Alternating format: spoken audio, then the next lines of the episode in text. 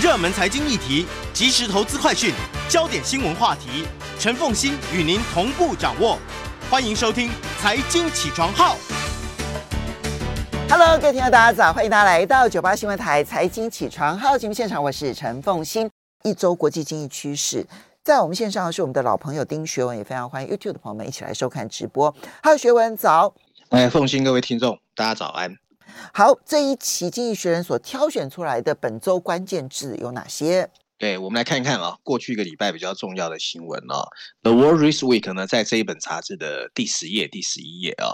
那这一次呢，《经济学人》放上了三十二个关键字，我们今天呢挑了十五个关键字。第一个关键字呢，就是中国 （China） 啊。中国开始放松清零政策，这个政策呢，本来一直想完全遏制 Omicron 啊变种病毒，那没想到最后呢，变成大家普遍死亡的根源。中国呢，决定不再强制轻微的患者啊进入政府管理的方舱隔离中心，他们现在可以在家里面隔离。他还取消了许多核酸测试的要求，并表示啊，封锁隔离应该更有针对性。这些变化发生之际。中国官方公布的新增病例数也在减少，不过很多人认为这是因为接受核酸检测的人变少了。对，清零退场的骚乱啊，看起来有可能成为新的中国人民的担忧所在。第二个关键字：沙乌地阿拉伯。十二月九号，中国国家主席习近平告诉波斯湾阿拉伯的国家领导人，中国将努力推动以人民币购买石油和天然气。这个举动啊，会支持中国大陆在国际上可以确立人民币的地位，削弱美元对全球贸易的控制。大权在握的沙乌地阿拉伯的王储啊，穆罕默德·沙尔曼啊，正试图跟西方以外的国家建立所谓伙伴关系。他在沙乌地阿拉伯跟习近平还会举行两场很有里程碑意义的阿拉伯峰会，展现他的区域影响力。全球地缘政治的针锋相对越演越烈啊。第三个啊关键字。英国十二月九号，英国在圣诞假期的这个前夕啊，全国爆发了包括邮政、铁路、医护、教职员这些所谓公民营机构的跨产业的大规模罢工啊。由于劳工们正面临呃上看双位数四十年来已高的通货膨胀，因为因此他们要求呢，包括业界、业者和政府都应该要提高工资、养老金，改善工作环境。按照英国的《每日邮报》的报道啊，拥有一百年历史的英国邮政和包裹配送公司皇家邮政啊的工会叫做通讯工人联盟 （CWU），目前呢已经展开了六天的间断性罢工。英国的闹剧还会持续啊。第四个关键字：Meta。十二月六号，社群媒体的巨头 Meta 的监察委员会表示啊，旗下的两个平台啊。包括 Facebook 和 Instagram 啊，对于政治人物、名人和其他高知名度用户的违规贴文，要给予特殊的待遇。商业考量凌驾了人权。法新社报道，监察委员会指的就是脸书的一个所谓的交叉检查系统啊，他们会让一些所谓的 celebrity 名人呢，能够不受到内容规范的限制。这个 Meta 创设的独立监督小组，经过一年的调查后，要求对交叉检查进行改革。第五个关键字：富士康。十二月八号，鸿海旗下中国富士康郑州厂劳工抗争的冲突已经平息，生产逐步恢复。根据微信公众号的这个显示啊，富士康郑州加工区解除了闭环管理，郑州综合保税区查验四十八小时内有效的核酸之后，就可以复工。第六个关键字，台积电 TSMC。十二月六号，台积电宣布在 Arizona 建造第二座啊晶片工厂。这两家工厂的投资额会达到四百亿美元。苹果的 CEO Tim Cook 当场表示，台积电会为 iPhone 和其他设备生产 Apple 的半导体。现在可以自豪地贴上 Made in America。第七个关键字，苹果啊。十二月八号，外界期盼的 Apple Car 啊。苹果电动车传出新的消息，除了会具备更高阶的驾驶辅助系统之外，售价也会压在十万美元以下啊。不过上市公司还会延后一年，要到二零二六年才有可能亮相啊。不止如此啊，根据 Bloomberg 的报道，消息来源还表示，Apple Car 具备先进的驾驶辅助系统，它会透过所谓的 LIDA 啊光学雷达，还有传感器。让在高速公路上实现完全自动驾驶，而且车上会采用代号啊叫呃 Denali 啊的处理器，具有强大的运算功能啊。第八个关键字 IEA 啊，就是国际能源总署啊，十二月六号，全球电力结构迎来重大的转变。IEA 发布的二零二二年再生能源报告，再生能源将于二零二五年取代煤矿，成为全球最大的电力来源。主要是俄乌战争引发的能源危机导致的，而且未来五年全球再生能源的发电量还会增加一倍。国际能源总署的署长哦，在记者会上说，这是当前能源危机如何迈向更干净、更安全能源系统历史转折的明显例子。第九个关键是煤矿啊，十二月七号，英国政府批准了三十年来第一个新煤矿的开采，预计营运到二零四九年，会创造五百多个就业机会。不过，环保团体大力反对，预估矿山和生产的煤矿。每年会排放九百万吨的温室气体。英国城镇升级跟房屋社区大臣哦，Michael Gove 批准了英格兰西北部哦，坎布里亚郡啊开设的所谓 White Haven 煤矿的计划啊。这个郡是列入世界遗产的湖区所在。第十个关键字 OPEC，十二月四号，OPEC 同意维持石油产量的稳定啊，但表示一旦出现市场的变化，会立刻采取行动应对啊。这次会议是在俄罗斯石油实行价格上限和禁运的前一天举行的，这是 OPEC 在明年六月之前最后一次会议。第十一个关键字啊，IATA 啊，就是国际航空运输协会啊。十二月六号，IATA 宣布，因为美国出行需求的回升，抵消了中国 清零政策的影响，航空业会在明年实现 COVID-19 后的第一次盈利。IATA 的最新财务报告显示。航空公司二零二三年合计净利润达到四十七亿美元，尽管这个数字还不到二零一九年的五分之一哦，但仍然是可喜的进展。按照 IATA 的计算，此前几年的干扰已经带来将近一千九百亿美元的损失。第十二个关键字，BlackRock 啊，贝莱德。十二月七号，BlackRock 的 CEO Larry Finker 正面临激进股东啊 Blue Bear Capital 的要求，要求他辞职，理由是因为。BlackRock 涉嫌在环境 ESG 讯息息啊传递上面哦作假哦，那 Larry Fink 已经成为所谓的关系人资本主义的支持者，并在今年早些时候致函其他 CEO 的年度信中，反驳了有关这一家大型资产管理公司利用它的规模推动 agenda 的这个指控啊。第十三个关键字 Elon Musk，十二月六号文件跟消息指出啊，所谓的一家公司叫 Neuralink 啊。内部的员工称，这家公司因为急于动物实验的进度，致使动物遭受不必要的痛苦，还有无意义的致死。这个指出呢，本次的联邦调查是在近几个月由联邦检察官要求，并由农业部的总检察长启启动。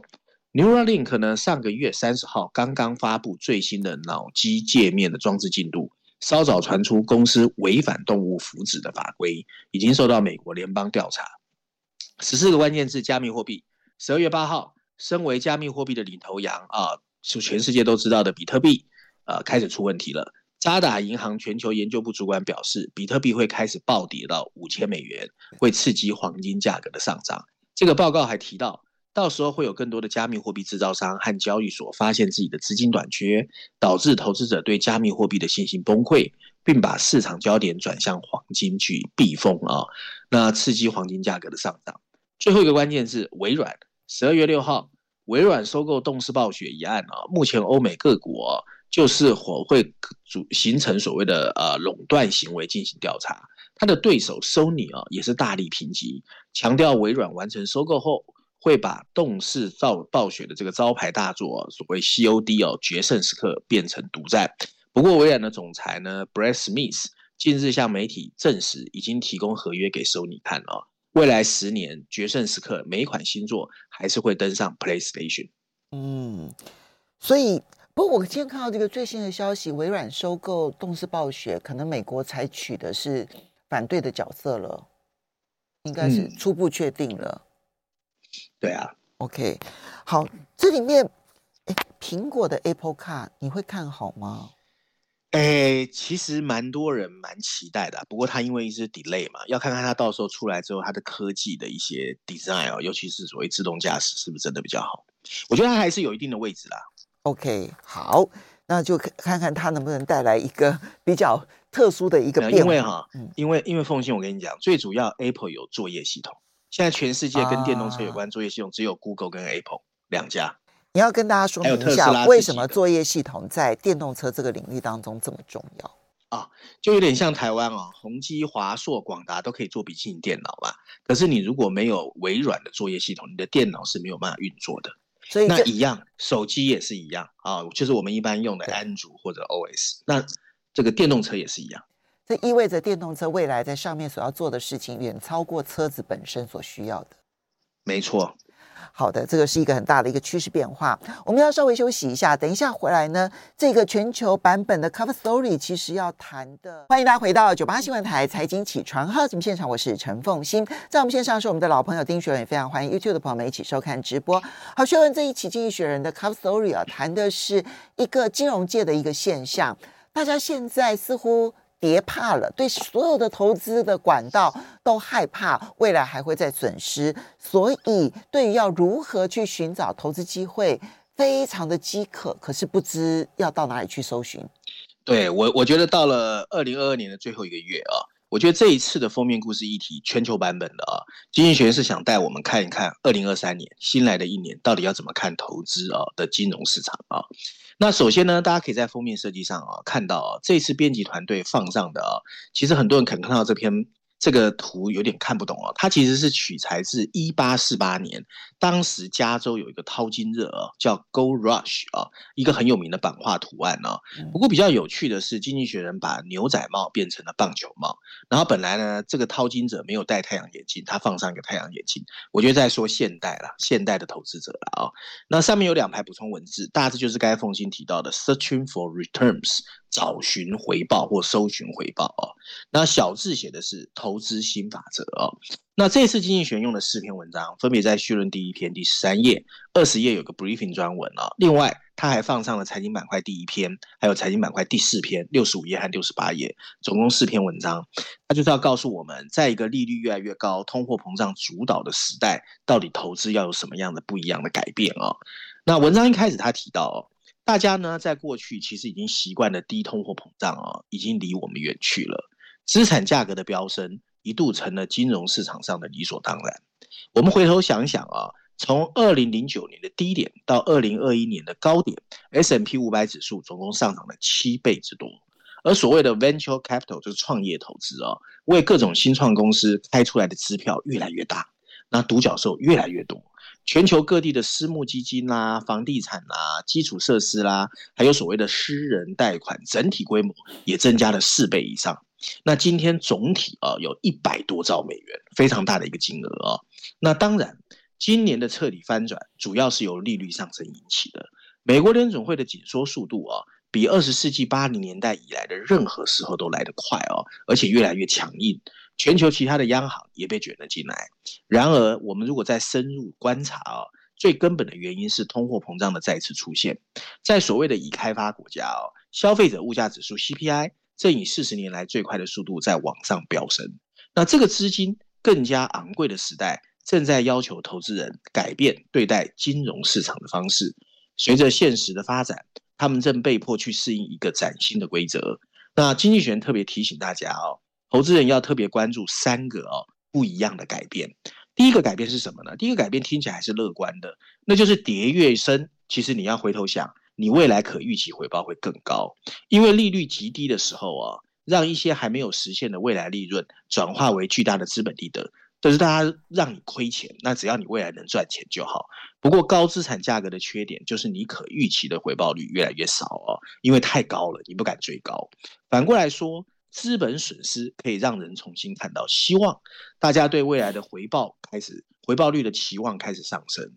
从我们我们可以从所谓的 TIPS T I P S 啊，这个翻译叫做抗通货膨胀债券的数据就可以看出来。去年啊，十年期公债殖利率为负一或者更低，现在已经回到百分之一点二，而更高的 T I P S 的殖利率就意味着未来可以实现的实质回报率越高。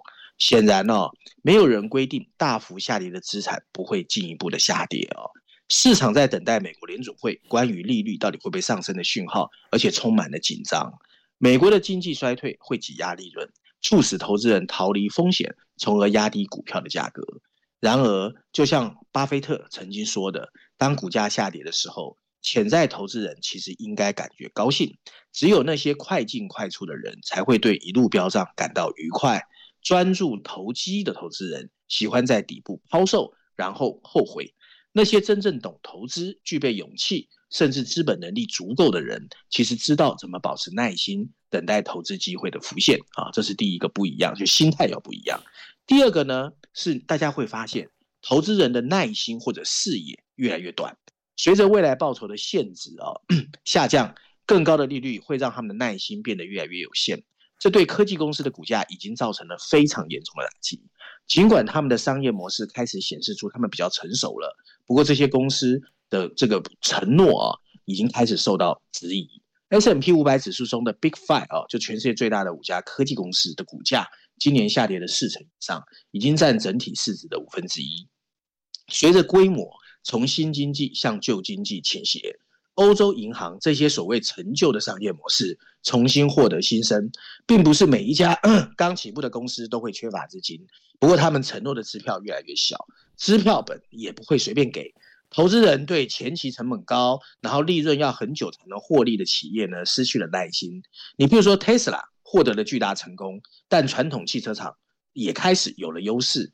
他们可以从过去的本业中获得一定的现金流，而即使是那些新创世界中的颠覆破坏者，也会发现募集资金越来越难。第三个改变是什么？就是投资策略要改变。从二零一零年以来，全世界有一种流行的投资策略，就是用被动式的 ETF 啊来搭配所谓主动式的私募市场的投资，这种人获利最多，这导致了大量资金流入了私募市场。在顶峰时期哦，整个价值超过一兆美元，大约五分之一的美国公共养老基金哦，投资组合中投资的都是私募基金，还有房地产信托，而私募股权交易占所有并购交易的两成左右。这个策略的另外一面哦，其实非常脆弱，但还没有到所有人都开始拒绝它的阶段。对这个批评来说，指数投资已经是一场失败，但指数投资不会消失。因为对于一般的投资人来说，这还是一个获得平均市场回报更高的一个简单方式。比较值得担忧的就是那些啊收的非常高管理费的私募基金。私募基金的表现呢，一度受到吹捧。据估计，这段时间私募股权基金持有的企业价值提高了百分之三点二，可是 S M P 五百指数下跌百分之二十二点三，这在很大程度就是一个海市蜃楼。由于私募股权基金的资产是不可交易的。管理人对它的价值很多时候可以自己决定，所以众所周知，他们在降低这些费用的动作很慢，因为他们收取的管理费是基于投资组合的价值。然而，随着上市公司的价值越来越低，最终还是会影响到他们的估值。时间很快就会到来。文章最后一段提到，所有人都必须学会如何在更高利率和资本更稀缺的时代学习新的投资。这很难，唯一的方式，你就是必须着眼于长远。新常态有它自己的历史铺陈，廉价货币的那个时代，经济学人认为确实才是不正常。嗯，但是这样听起来，它只第一点当然是要大家乐观嘛，哈，跌越深，然后回报就会越高，所以跌升的时候，其实反而不能够真正的悲观，对不对？哈，但问题是，现在投资策略要怎么转变？还有就是，哦、嗯，对，还有就是，他有稍微提啦，他说就是开始注意有现金流跟旧经济嘛。嗯，可是好，OK，好，而且而且似乎对于独角兽啦，或者是新创公司啊，看起来未来前景是越来越悲观的。对，它里用，它里面其实重复提到一点啊，就是说以前有很多人就说啊，你看我现在亏钱是为了未来赚钱，嗯、有吗？独角兽很多都这样，亚马逊模式对，他现在说呢，现在投资人其实不是不相信你，他是没耐心了，因为资金成本很高嘛，嗯，对不对？我投资你，我的资金成本越来越高，那我干嘛相信遥不可及的东西？所以他们的股价是跌最凶的。好，所以呢，这个这个整个的趋势上面，就投资哲学的改变哦，它到底会是短期现象还是长期现象？就至少从这个经济学人的角度来讲，认为昨嗯过去的这种低利率时代，他认为是不正常的。但谁知道会不会过一两年又转到不正常呢？嗯、对、啊，如果经济其实人类的人类的历史真的很长哦。虽然说从二零零零年到现在二十年都是低利率，可是在人类历史长河它还是很短。没错。所以确实是有点不正常。没错，好，所以这也就凸显了大家的焦虑。好，不过接着我们再来看到的是《经济学人》这一期欧洲版的 Cover Story，其实谈的是英国的经济改革。对，我本来不想谈，因为我想说啊，英国看到英国就有点那个嘛。可这一次还算有点内容，让大家比较了解英国啊 fundamental 的问题在哪里。所以我们还是很简单的帮大家 summary 一下哦。啊，那在封面设计上呢，大家会看到一个很像是。我个人觉得啦，是在写苏格兰北部一个沼泽地区，英国的第一个垂直火箭发射场的升空火箭哦。那上面有两排白色的大字，大字写的是“释放北部”哦。为什么？就是说，因为英国北部相对发展是比较慢的。补充标题写的是“怎么让英国的经济起飞”哦。这个台湾比较少人去触及到哦。那文章在也是用了四篇文章哦，分别在序论最后一篇第十六页，还有英国板块第一篇第五十三页，第二篇第五十五页。还有第三篇第五十五页，共四篇文章。那文章就是建议英国政府要好好思考，怎么去振兴所谓的第二级的城市、第二线的城市啊。那这个议题蛮新的啦，但是我觉得还蛮接地气。文章一开始就告诉我们一个城市哦，凤信一定常听过，叫曼彻斯特啊，这个很多台湾人都听过。工业城。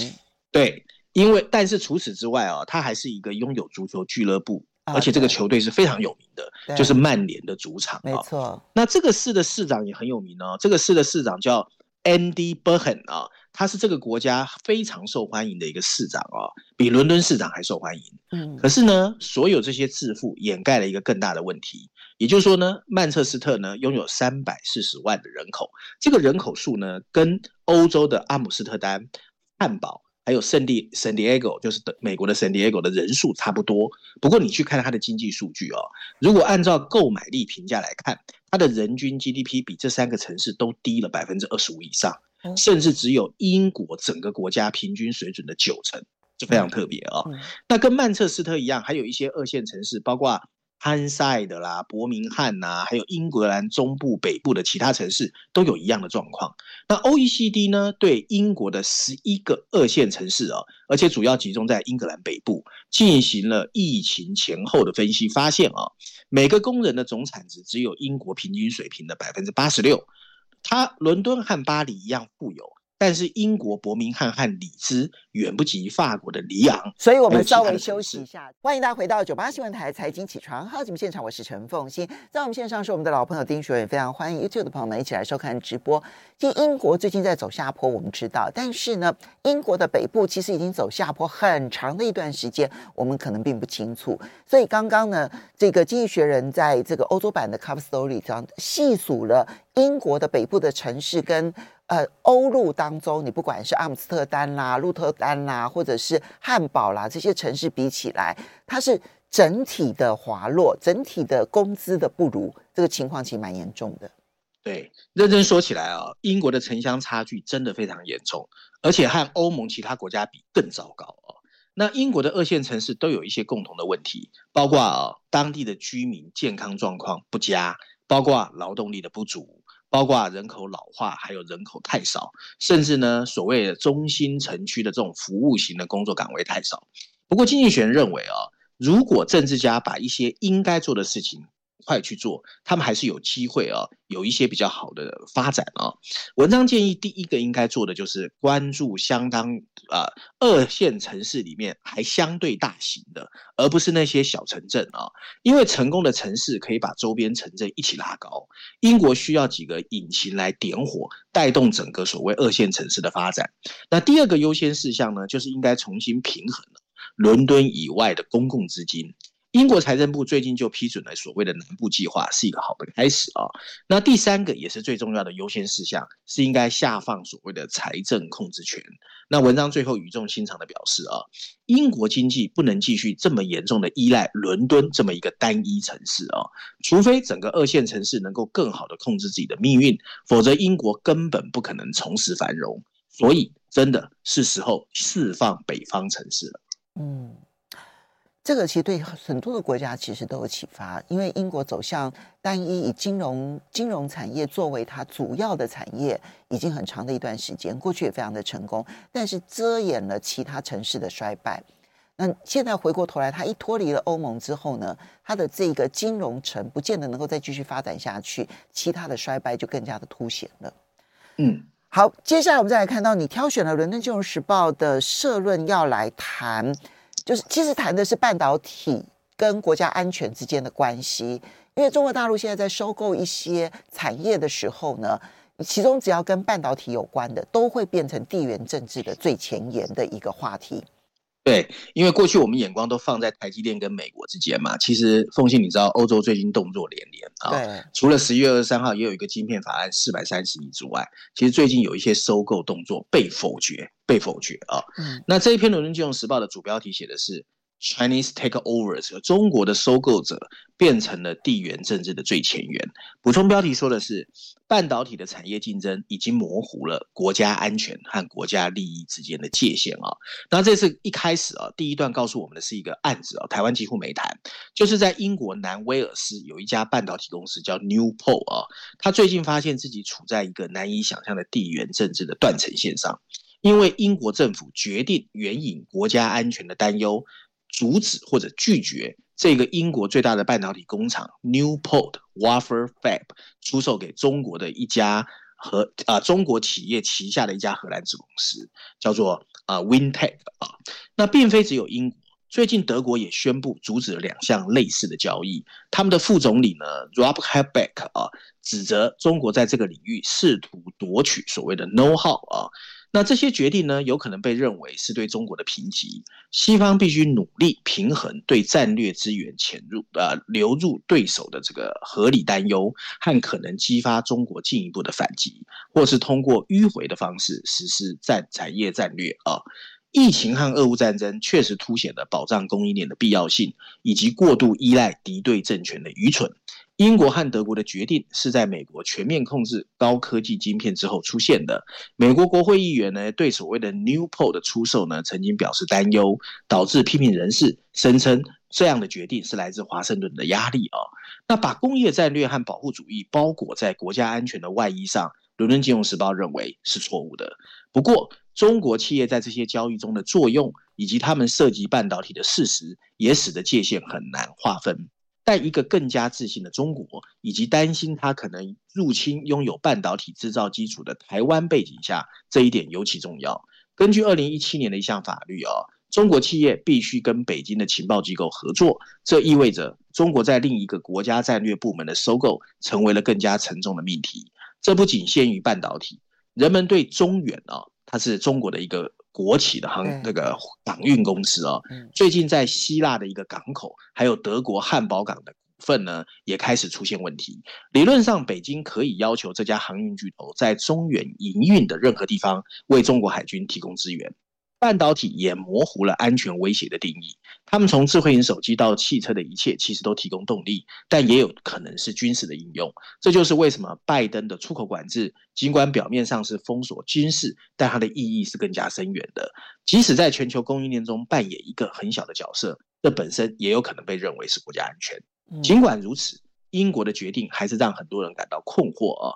所谓的 Newport 这一家公司呢，它的科技并不先进，尽管这个工厂。位于一个专门生产具有先进用途的化合产品，就化学产品的集群内，除了一页的说明之外啊，政府什么都没有说清楚。